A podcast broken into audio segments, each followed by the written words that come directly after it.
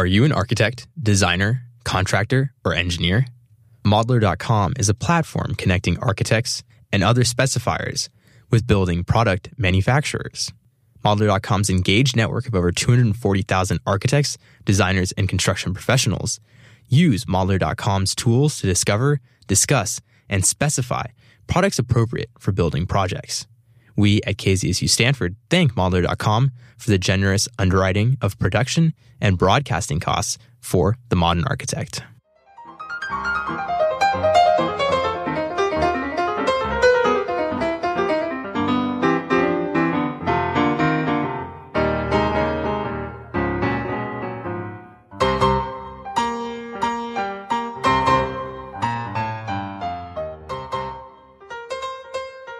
KZSU, Stanford University's FM radio station, broadcasting across the Bay Area on 90.1 FM and across the world at kzsu.org.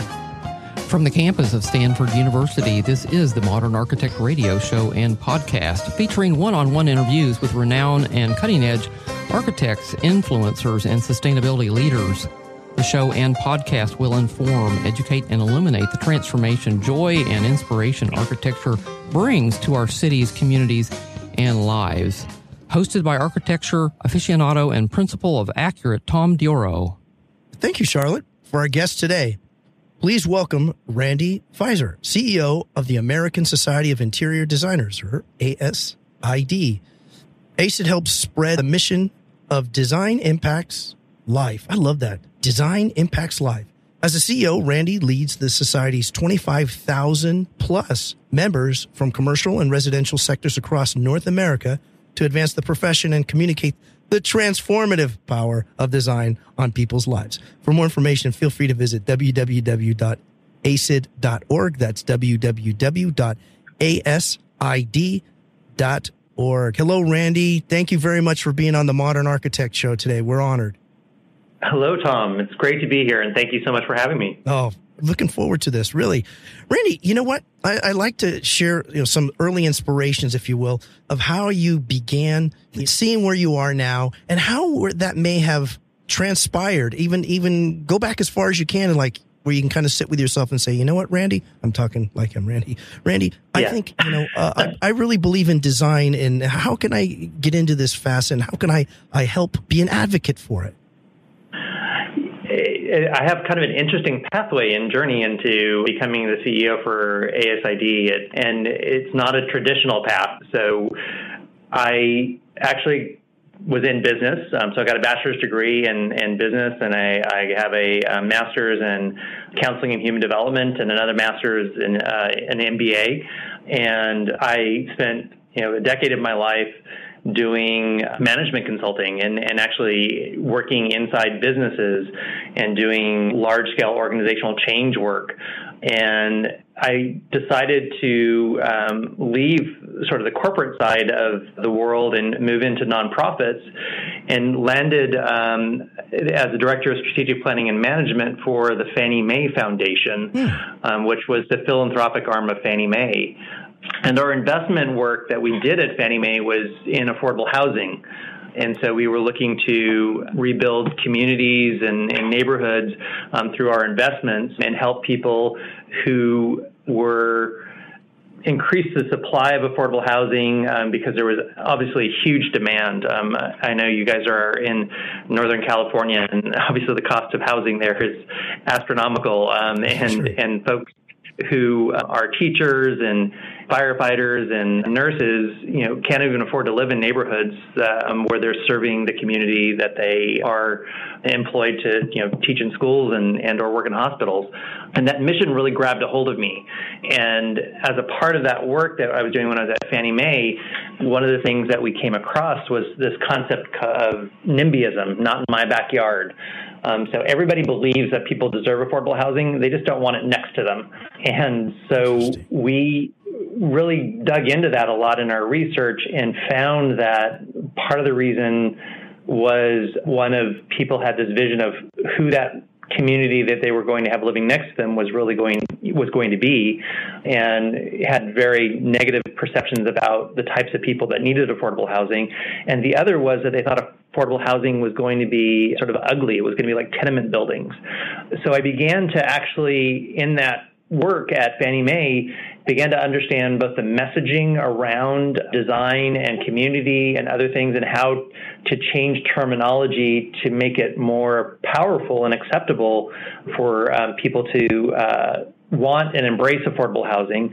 Um, and part of it was also the visualization of it and what designers do to create, you know, mixed use communities and, and how that really looks and in a real well designed neighborhood. So that was kind of my first foray into this world of taking my business mind and my organizational change mind and applying it to a problem that our society was sort of struggling with uh, in this lack of affordable housing and, and development in communities. And I went on from there into another opportunity that I had with Brad Pitt in the lower ninth ward of New Orleans with the Make It Right Foundation. And, you know, that was after Hurricane Katrina. And Brad really was invested in rebuilding a neighborhood that was being overlooked because, again, it was lower socioeconomic, it was predominantly black, but it happened to also have this strong ethic of homeownership as a part of it. So everybody owned their houses, they were passed down from generation to generation. And he thought it was a travesty that the, the neighborhood wasn't being rebuilt.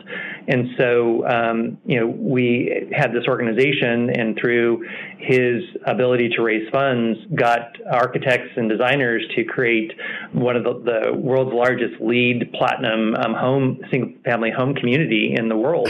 The world, um, not just the U.S. The in the world. Yeah, in the world, and it was you know in the United States in New Orleans, and you know I, I, did some other nonprofit work and education reform and others, but there, this opportunity came where ASID was about ready to go through a transformation, and they were had a 19 year veteran CEO in the organization before me who was retiring. And the board took that opportunity to pause and look at ASID and say, you know, what can we do differently going forward?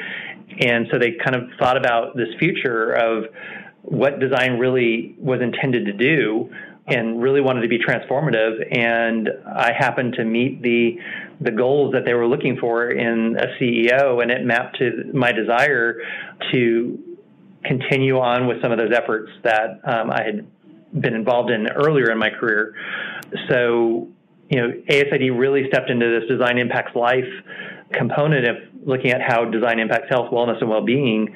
And I have taken that calling of the board and just really tried to focus on our research and other things to lead this the charge as an organization to to really demonstrate how spaces impact human beings. I love um, and why designer and design matters in our society. Yeah, why it matters. So what, where did you get that sense of? Uh, you got a lot of heart, Randy. I love it. Yeah, you got hard into this. This isn't just a you know a CEO title for you. you are you're, uh, you're invested with everything you got. It sounds like. in my offer. It uh, no, you know, I have often thought back of where that calling in my life kind of came from. Um, and I just have always had this innate desire to make the world a better place uh, from the one that I was born into.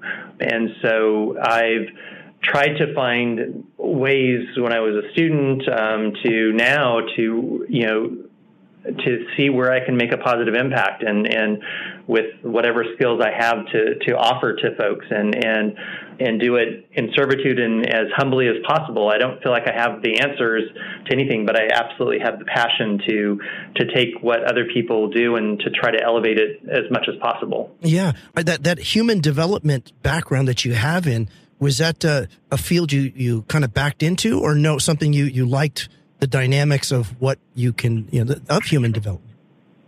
Yeah, I, it was always people focused in my life. Um, so even when I was in the, my undergraduate business degree, I was it was in on the human resource side of business, and the the masters came because I was when I was in college, I was getting really involved in um, student leadership and and I was an, a resident assistant running a residence hall or a floor in a residence hall and I actually found out that there was a career to be had in that. Um, if you, um, w- with a master's degree, and it's called Student Personnel in Higher Education, and the focus is understanding cognitive emotional development of people and um, and sort of an evolution of transitioning adolescence into adulthood.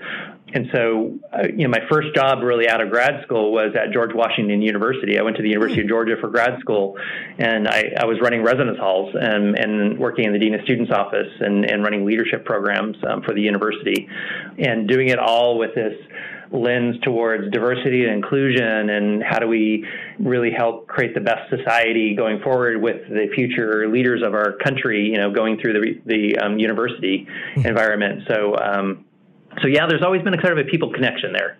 So you kind of picked up on that. yeah, and, and, how how is that people connection even working, uh, being the CEO, the uh, Society Associate American? Come on, Tom, American Society of Interior D- Designers. How do you elevate that even more so within the the organization? Well, you know, part of it is creating a community of people who believe in a vision and a, a mission of an organization and aspire to um, to see that elevated in our society and to solve problems through their work. And part of it is changing the hearts and minds of others. Um, I think uh, and what their preconceived notions maybe of what interior designers do. Um, I think you know in the the architecture and design world, um, there's a lot of misconceptions about what an interior designer does. We we often think about it being one dimensionally as paint colors and fabrics and, and patterns, but there it's so multidimensional um, and really you know, as human beings, we're now spending 93% of our time indoors, which is not what human beings were designed to do. And the fact that we're indoors means that we're disconnected from a lot of things that really support our bodies physical activity and functioning. And designers understand, interior designers understand how to create spaces that reconnect human beings to nature and to space in a way that really supports our living and breathing and, and healing in, in lots of different ways. And, and I, I think my job and what I love about it is that I get to rally a community of people who want people to understand that that's what they do in their work every day and to really push that message to a much larger community of folks who who may not think that they they either need that or understand that there are professionals out there that actually do that for them. And then that connection point of it, it and it's accessible to everyone. Um, it's not just for the rich. It's not just for the uber wealthy, and and it's not just about lifestyle and brand and other things. It's much more complex than that. And and I think that just really energizes me and it energizes my you know the team that I work with every day and it energizes the community that I represent every day. And it just uh, you know it's, it's a lot of fun and I get to do it around the world. Um, yeah. so taking that message around the globe is just uh, really exciting and powerful. Super. You're listening to the modern architect KZSU Stanford 90.1 FM Life Moves formerly the InnVision Shelter Network has 40 years of experience helping to end the cycle of homelessness for families and individuals in San Mateo and Santa Clara counties. Life Moves provides interim housing and support services that create opportunities for those affected to rapidly return to stable housing and long term self sufficiency. Life Moves relies on generous financial contributions as well as donations of gently used clothes, furniture, or household items. To learn how you can volunteer or donate, visit www.lifemoves with an. That's lifemoves.org. We're talking today with Randy Fiser, CEO of the American Society of Interior Designers.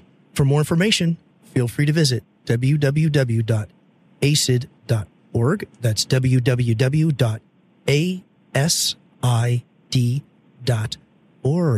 Randy, you talked about the uh, the breadth and the range of in, the impact of interior design, and it's not just for obviously the uber wealthy or anyone in particular. Will we all benefit from great design? Can you share with us some examples of projects that you've done that you're really proud of? If you're at liberty to even share the name, or if not, that's fine as well.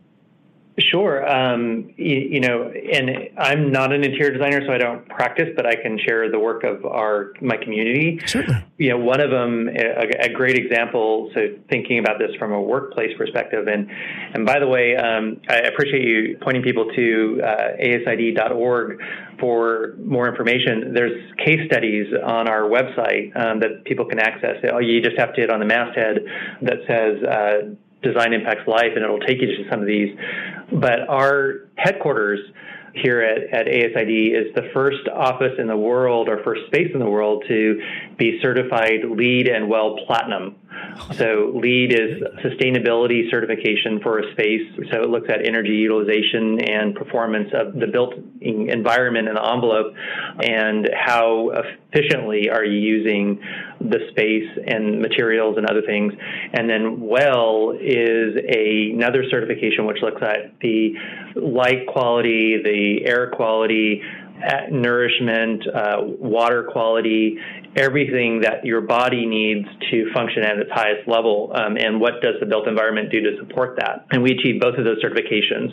Um, and we've actually done a lot of research on our headquarters as well to connect the design elements and the certification and the goals that we had to real metrics and to, and to see if we're actually accomplishing what we set out to do, which was to improve productivity, engagement, and retention of staff and we actually have done that. Um, so we've been in the space uh, over two years, and we've done annually a post occupancy evaluation, uh, is what we refer to it as.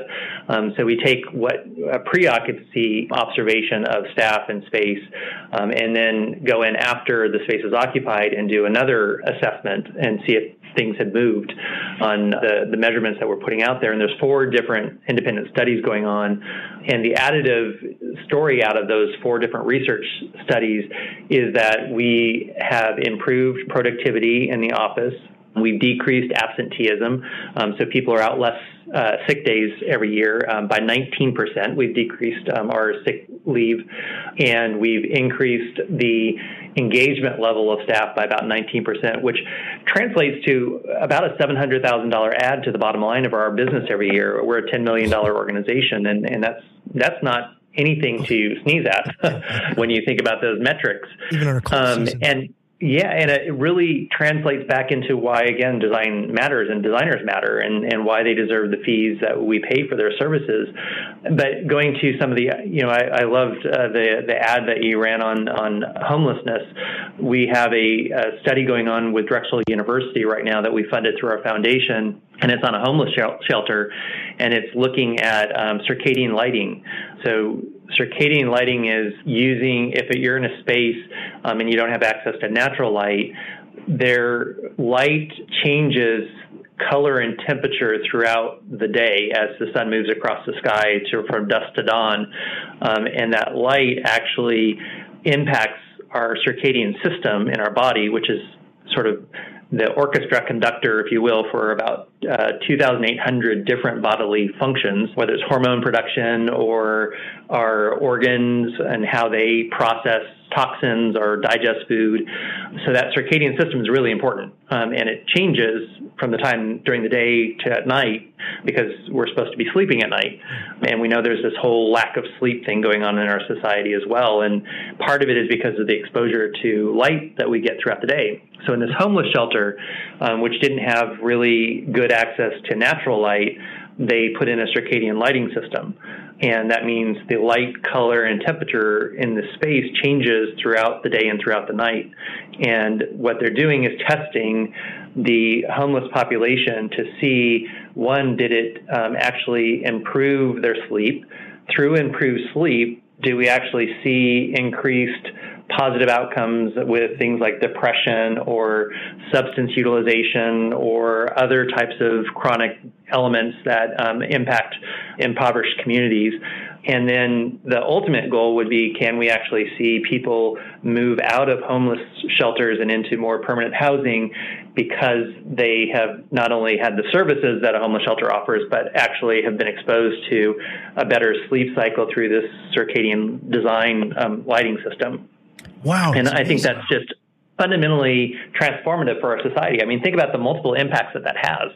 Yeah. I mean, have you had any um, people that you've talked with that have experienced this that just either tell you directly or indirectly the the positive impact that this has in their lives? We are constantly getting those types of messages when we're out talking to folks who had, you know, positively designed interventions in, in their spaces and well-designed spaces.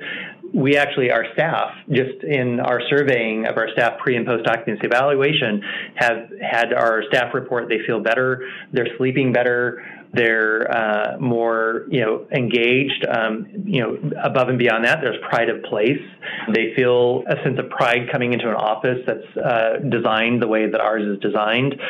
So it's it really is transformative. And there's been so many studies on both the positive and the negative side of design that I think are really important for this community to embrace and to begin to articulate because I, I do also believe that if the design community isn't able to effectively articulate this, there really is um, a threat of others that don't have the skills that architects and interior designers and others have in creating these types of spaces of them stepping in and undervaluing what it is that these guys do um, um, this community does and that that is so powerful you know harvard or uh, the um, the Harvard done studies on CO2 emissions. Uh, you know, all of us breathe, and uh, obviously, in, in air circulation in a space is incredibly important. And if CO2 levels hit a certain point in um, in a space, cognitive ability actually decreases. Really? Um, so decreases? think about that.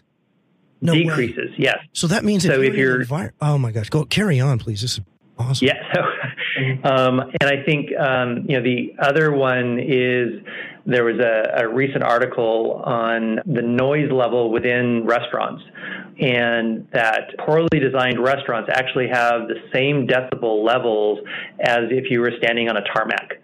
And imagine you know somebody who has to work in that environment for eight hours a day, much less a patron who just wants to have a conversation. That poorly designed, acoustically designed space is now potentially going to harm your hearing. So, how can we uh, elevate this whole dialogue about what design is good design is able to do for folks and and really stop getting into these you know two-dimensional images of space and and just you know saying it's pretty and and using that as the barometer for whether it's well designed or not. Yeah. Let's touch back on this when we return. This is the Modern Architect on KZSU Stanford 90.1 FM. The Carter Center is a non governmental charitable organization founded in 1982 by former President Jimmy Carter and First Lady Rosalynn Carter in partnership with Atlanta's Emory University. The Carter Center seeks to advance peace and health worldwide in numerous ways, from observing free elections and supporting human rights defenders to funding programs designed to eradicate devastating diseases. To find out how you can get involved or donate, visit cartercenter.org. We're talking today with Randy Fiser, CEO of the American Society of Interior Designers. For more information, you can visit www.asid.org. That's www.asid.org. Randy, I liked everything that you're saying, but to affect and articulate the message accurately so that others don't get in, in its place, can you share with us how how you're doing that? Um, or not others, so but others my, that may not be as uh, the value is not there for good design for the the health yeah. and the well being, but more for their profit motive. Yeah, you know, um, one this goes back to my my days working in the philanthropic world and the nonprofit sector on you know social justice issues and other types of, of issues. You know, you need to build a research base of um, proof of concept. And so our foundation over the last six years has invested over a million dollars into research on you know different types of spaces and different types of impact and, and really underpinning um, this message that we're, we're doing with real hard data. Um, and the, the architecture and design community has, has a body of knowledge that really supports this as well. So we've been collecting that and using that to um, create a foundation underneath this. We're also creating a community of people and partners. Some people have been leading causes in the charge in areas, and we've been joining them. Um, in other places, we have been leading and asking others to join us. And we're creating a common set of platforms around sustainability, health, wellness, and well being, and resiliency. And sort of under those buckets, there's different things and topic areas that we focus in on. Um, you know, for instance, our friends at AARP who really care about the aging population and our messages around how, and our research around how design impacts, you know, populations as they age and their mobility changes and shifts and how spaces need to support that. So a home, you know, really needs to be created and, and built um, in a way that you know, at the point where maybe my shoulders are, are getting to a point where they're a little arthritic or something, and I can't reach up to cabinets above. How do my how do I get to plates that maybe used to be stored up there but need to be stored someplace else, and countertops that need to be at different heights, and and um, maybe I have a walker now and I need to get around in a different way, and and my hallways need to kind of support that, and bathroom needs to support that. So these communities of folks who care about people we're adding to design to their voice. Um, so, you know, there's foundations out there that are looking to solve some of the most entrenched problems in the world. And what we're trying to do is talk about where design has a role to play in that. You know, we were a part of a conference that Fordham University and the United Nations International Organization on Migration put on, where we uh, looked at design for humanity, and it was looking at the refugee crisis. There are every two seconds somebody moves into refugee status, um, and we have the largest refugee population in the world since World War II right now no going way. on. Oh my gosh. Um, two and, seconds? And it I'm really, sorry, Randy, this is just amazing, unbelievable. Every yeah. two seconds, a person every two into- seconds. Yeah, and that's through either a hurricane or earthquake or fire event that displaces people through those events, or a um, political unrest um, that causes people to flee their homes for their own safety. And you know, we believe design has a role to play there. Um, and I mean, if you go to the fundamentals of Maslow's hierarchy of needs, shelter and food and access to warmth and clothing is just a basic fundamental need that human beings have. And without it, we we're we I mean, just too many bad things happen to us. So, you know, where does design play a role in that? Because, you know, design is about shelter. Uh, and improving that access to shelter, whether it's temporary to or permanent. Um, and many times, temporary shelter becomes permanent shelter um, in lower, particularly for really impoverished communities or impoverished uh, countries. You know, if you're in Haiti and your entire community is destroyed through an earthquake, wherever you temporarily shelter from that earthquake is going to wind up being the next city. And if it's not designed well, it's going to wind up being the same that it was before, which is waiting for the next earthquake or next situation to take place and, and impoverish people again. Your design has a role to play. Um, I'm going to goes back to again that human development facet of your uh, your skill set. Uh, it really does. I mean, I've got an arrow on my notes that, that, that have that. So in essence, and this is just not a just because I'm biased and, and, and believe this that design does have a role to play in the entire in a society and the betterment of a society. Do you think it has a role in every facet of society? Design. I I believe there is a role for designers to play pretty much everywhere because we it's you know our urban environments are created through design hopefully with intention yeah. our uh, so our cities we our communities our buildings our places we live we work we play we heal whether it's a landscape architect an architect an interior designer an urban planner you know that design community has an ability and if brought to the table when investments are being made and other types of uh, things are happening can help decision makers make better decisions and help us not get into situations where you know we we are currently in our society. You know, we're in San Francisco, we're dealing with a, a crisis of, of housing affordability, and uh, and you have in many cities um, rural areas and urban places that are really being underutilized or overutilized, um, unfortunately. And then you have future and things that are happening in technology and innovations that are taking place that are going to impact cities. And, and you know, there's a lot of conversation in you know cities designed for cars. Well, cars. What about cities designed for people? And that you know mobility of people and getting around and living and and working and communing as human beings is really what cities should be designed for, not for how cars get through a grid and efficiently move in and out of suburbs. So those are all things I believe designers have a role to play. I don't elevate designers to be the only solution providers out there. I think they're part of a larger fabric of people that, but their voice sometimes is missing when people are coming up with solutions and the methodology, the design thinking methodology and problem solving that designers um, are trained in when that's not a part of the approach to some of these problems, I think it's missing dimensions, and I, you know, they're they're innately trained in that area. Exactly. Yeah, I'm going to ask Charlotte, our uh, who's audio engineering, her background's in in fine arts, and she's experienced a lot of things around the world from at a, a street level to Lear jets. Charlotte, what do you have any question for a question for Randy that you may be thinking of? Oh, I always think the best example of a well designed city, and maybe one of the oldest and most popular, happens to be Paris, France. Oh, really? Because when Napoleon razed the city to basically, he, he razed the ghettos to widen all the boulevards, and because Paris has such an amazing metro system, when I lived there for five years, nobody, I would never want a car because the metro system was designed so as to be within a 15 minute walk for anybody and for everybody. And so that was an equalizer. But, but actually the real equalizer was Napoleon himself and his architect. His, uh, really? Yeah. His, Haussmann was his architect.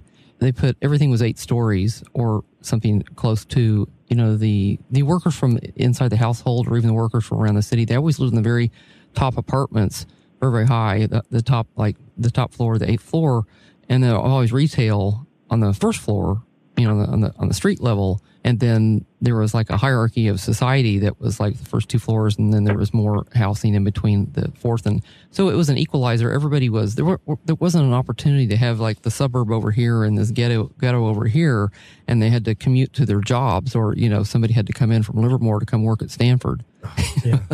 and uh, you know cause big traffic clog and so all all of that was it's still intact, and I think it's one of the most workable and viable cities in the world.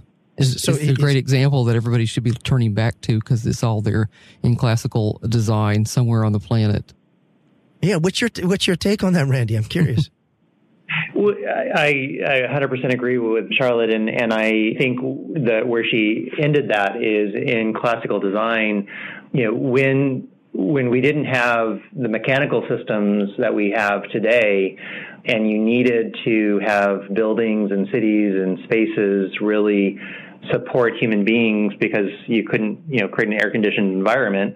You didn't have massive ability to ship food um, around the world. You didn't have these other components of modern lifestyle.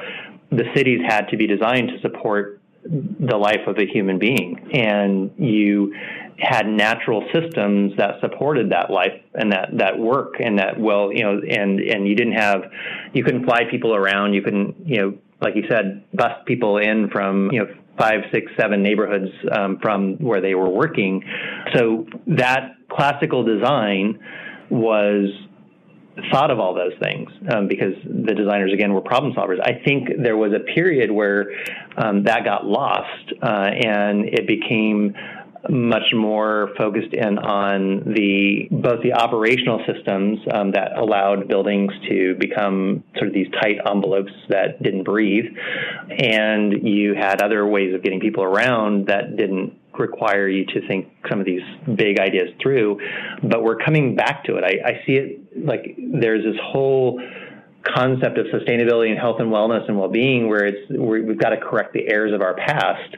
Otherwise we are destined to a world which we I don't think any of us want to see happen and it is getting closer and closer that we are going to see that happen. I mean the, Paris again is leading the charge with the climate accord and the, the the messages that we're hearing are not good and the built environment has a, a very important role to play in getting us back on track in in reversing some of the the climate and and cataclysmic events that we could be exposed to if we don't start working quickly at solving these problems again. Excellent. My great friend Larry Taman, who's in studio with with us today, um, had a great question. What's the impact of driverless cars, in your uh, your opinion, your experience, or your vision? Yeah, you know, there's a lot of conversation going on right then, right, right now in the design world, and the, the one of the components of the conversation, again, I think this is where a group of a large group of people from multiple disciplines, um, including design, needs to be getting together in a room um, and talking about this. But you, how many cities have you know these huge, huge plots of land that are dedicated to parking? And the big question is, do you need parking if you have driverless cars? And do you need the amount of cars that we have and the amount of, of infrastructure that's laid out for automobiles if that's the case and in the future. So there is a, a problem of which I think design uh, approaching problem, which I think design has a role to play in figuring out how do we utilize these the space um, more effectively and recoup that space for purpose versus an investor coming along and deciding they want to do something you know, fun or are foolish with it. And I think that's again where intent and designers at the table really can proactively begin to address this issue versus reactively addressing it when um, we wind up in the situation where driverless cars are a norm. Yeah. What do you see also? Um, what's your experience with, and since you've been uh, the CEO of working with entities that the you know, previous leadership was in? I mean, do you see, obviously, you see a difference, but how do you feel it from a, a city level, like uh, either mayors or directors or governorship? Have you, have you felt the impact or they expressed to you the impact, the positive impact of, of your uh, of your involvement? We have been involved in environments of educating, you know, particularly from an interior design perspective of legislators. Um, we we believe that there are cities out there and leaders within cities who um, do get this very, very deeply. You know, many of them are in cities that are probably uh, exposed to some of the negative impacts that happen when either cities that are more ripe for hurricanes and and other types of, of climate change events that are thinking about resiliency now and the Rockefeller Foundation has really started incentivizing cities to um, to have chief resiliency officers. We're a oh. part of a, a, a coalition. Chief resiliency nope. officers? Yes. Okay. So that would be somebody in a city who would have their primary focus is how to ensure that their city is resilient. And that's, you know, for me, when I think about resiliency, it's proactive and reactive. It is the proactive side is obviously you're prepared for something that you know will happen, um, and it's the building up of, you know, the infrastructure and you know and and helping the health and wellness and well-being and the mental kind of state of the community to keep them not living in fear, but more living in I know what to do if something were to happen, and or I'm more assured that I'm going to be protected if something happens. Kind of uh, of approach to this, but the the folks who are in the chief resiliency officer really are about assessing their cities and and creating plans and implementing those plans to ensure that their cities are viable um, going into the future. And the Rockefeller Foundation has 100 resilient cities initiative um, that they started on, so and it's a global initiative. And then they bring those folks together as a community to share knowledge. Um, so lessons learned, uh, practices that work in, in certain environments, and how can they share them with others that have similar environments? Because um, obviously one solution doesn't fit all. You know, we've also in our education work, we've been involved with the National Building Museum and that has been an effort to also expose people to some of these larger forces that are impacting our society. Um, they had a um, exhibition on uh, designing for disaster, which looked at the sort of mitigating solutions that you know you can put in place for fire, wind, water type events that um, we're all susceptible to across this country, um, across the world. We also looked at the changing in the, the demographics for society regarding, regarding housing. And right now, over 50% of homes which are usually over 1,500 square feet. I know that's uh, not necessarily everywhere, um, but the average is over 1,500 square feet are being occupied by one and two people. That used to be a family of four and now it's one or two people and we have an affordability issue. So how what are the solutions we can begin to take some of this inventory and change it? The other is when i was mentioning the aging population is we have worked when the obama administration was in to get Shelley siegel who's a asid fellow uh, appointed to the us access board. Um, and so she's helping to shape um, you know the future of ada the american disabilities act and how we can take a human centric approach from a, a interiors perspective um, and build out the standards and guidelines related to ADA um, in the future and just other you know code issues. We're we're working with code council folks um, on not just looking at codes from a standpoint of them being prescriptive related to things that we've already been exposed to, but being proactive in sort of looking at some of the issues that we're we're dealing with in society and how could codes actually support solutions in those areas. And so that's a, a, larger impact. You know a reactive one unfortunately is school safety and how can design help us with the massive school shooting issues that we've had in our society. Um, you, know we don't want our children going to uh, to school and, and, having them feel like they're in a fortress um, every day but we do have a problem. And I think design has a way of humanly and humanistically protecting our children through solutions that don't make it feel like you're in a jail um, when you go to school. Yeah. This is the modern and architect just, on KZSU 90.1 FM Stanford. The Natural Resources Defense Council is an environmental action group that combines the grassroots power of more than 2 million members and online activists with the courtroom expertise of nearly 500 lawyers, scientists, and other professionals. The NRDC staff works with businesses, town leaders, and community groups on issues such as global warming, clean energy, safe water, and endangered wildlife. To become a member or donate, visit nrdc.org. We're talking today with Randy Fiser, CEO of the American Society of Interior Designers. For more information, you're free to visit www.asid.org. That's www.asid.org.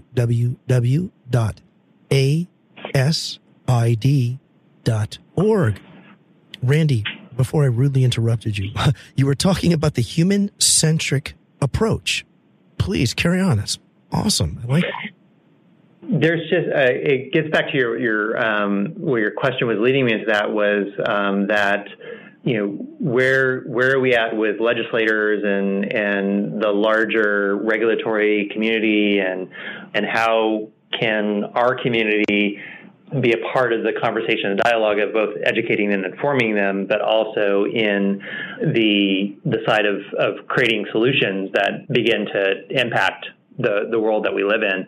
And you know, we're we're also part of co- parts of coalitions um, that focus in on resiliency, um, and we're looking at these issues of uh, you know the refugee crisis and other things. And you know there we're working with the United Nations and, and informing them about where design has a role to play.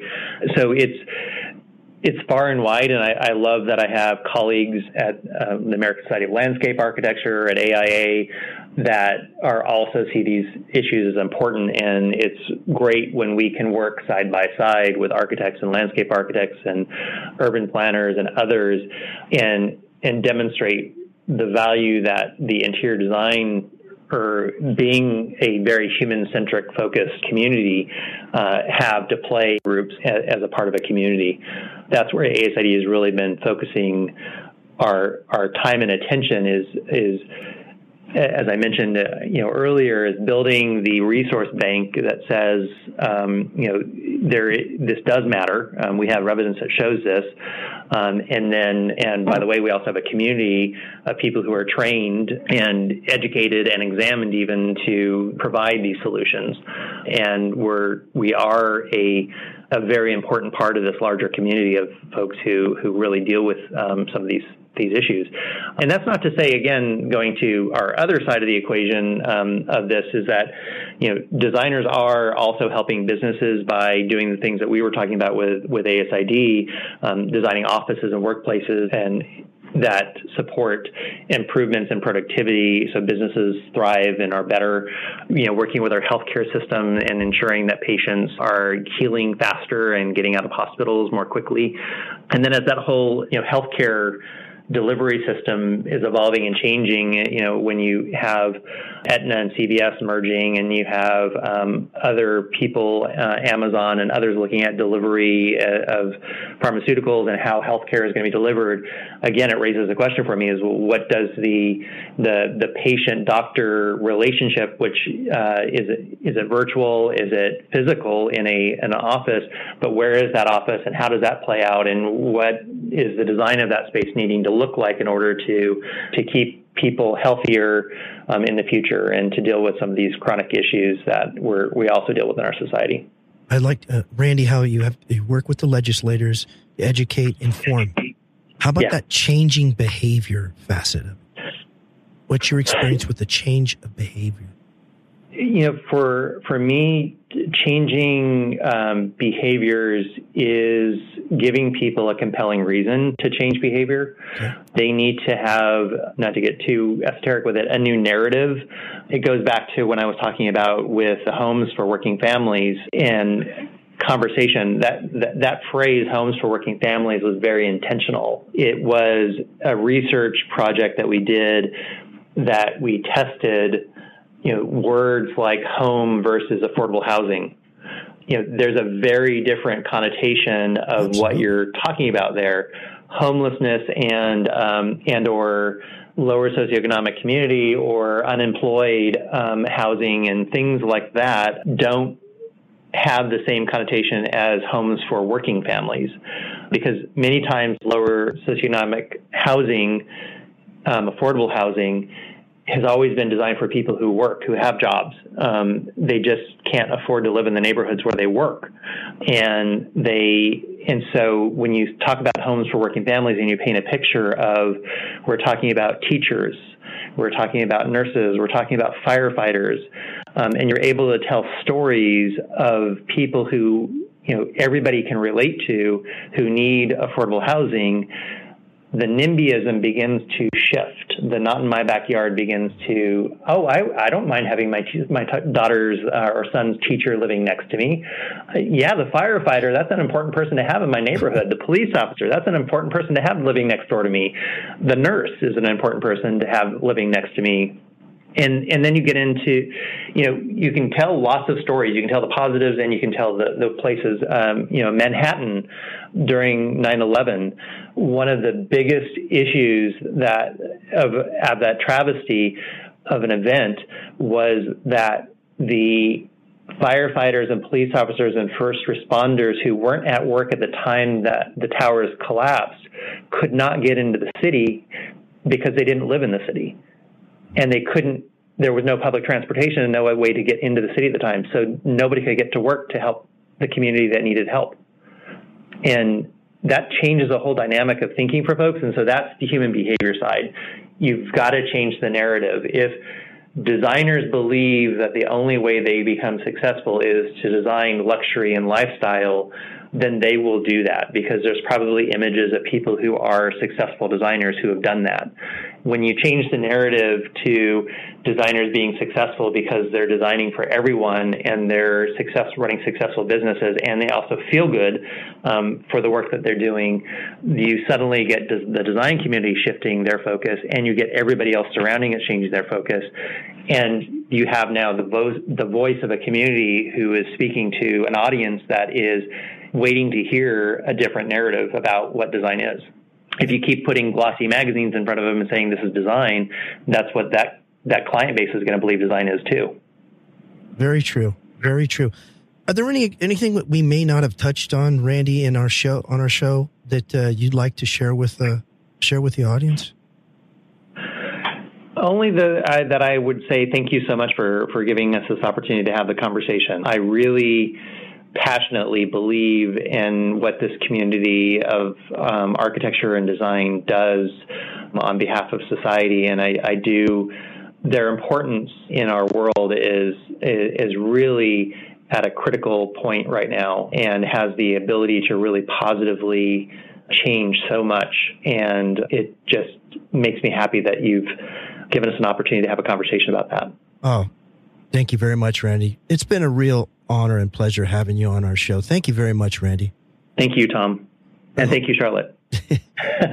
and thank you, Larry. Thank you uh, uh, very, very much. I hope you consider have, coming on our show again uh, in the very near future, Randy. I'd be honored. Thank you. Thank you very much.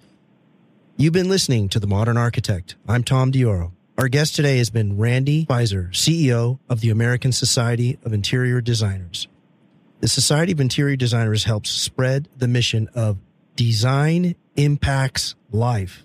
As the CEO, Randy leads the Society's 25,000 plus members from commercial and residential sectors across North America to advance the profession and communicate the transformative power of design on people's lives. For more information, feel free to visit www.asid.org. That's www.asid.org. Join us again next time when we welcome another outstanding architect, influencer, engineer, or civic leader committed to positive and sustainable cities, communities, and lives. The Modern Architect is recorded at Stanford University Studios in Stanford, California, and on location in California, and is a production of KZSU Radio. Today, the recording engineer is Charlotte M. Thornton, Chief Engineer Mark Lawrence, and we're all assisted by Ashke Hyaki. And the executive producer and host of The Modern Architect is Tom Dioro. If you wish to contact us, our email address is interviews with an S at kzsu.stanford.edu. Again, that's interviews at kzsu.stanford.edu.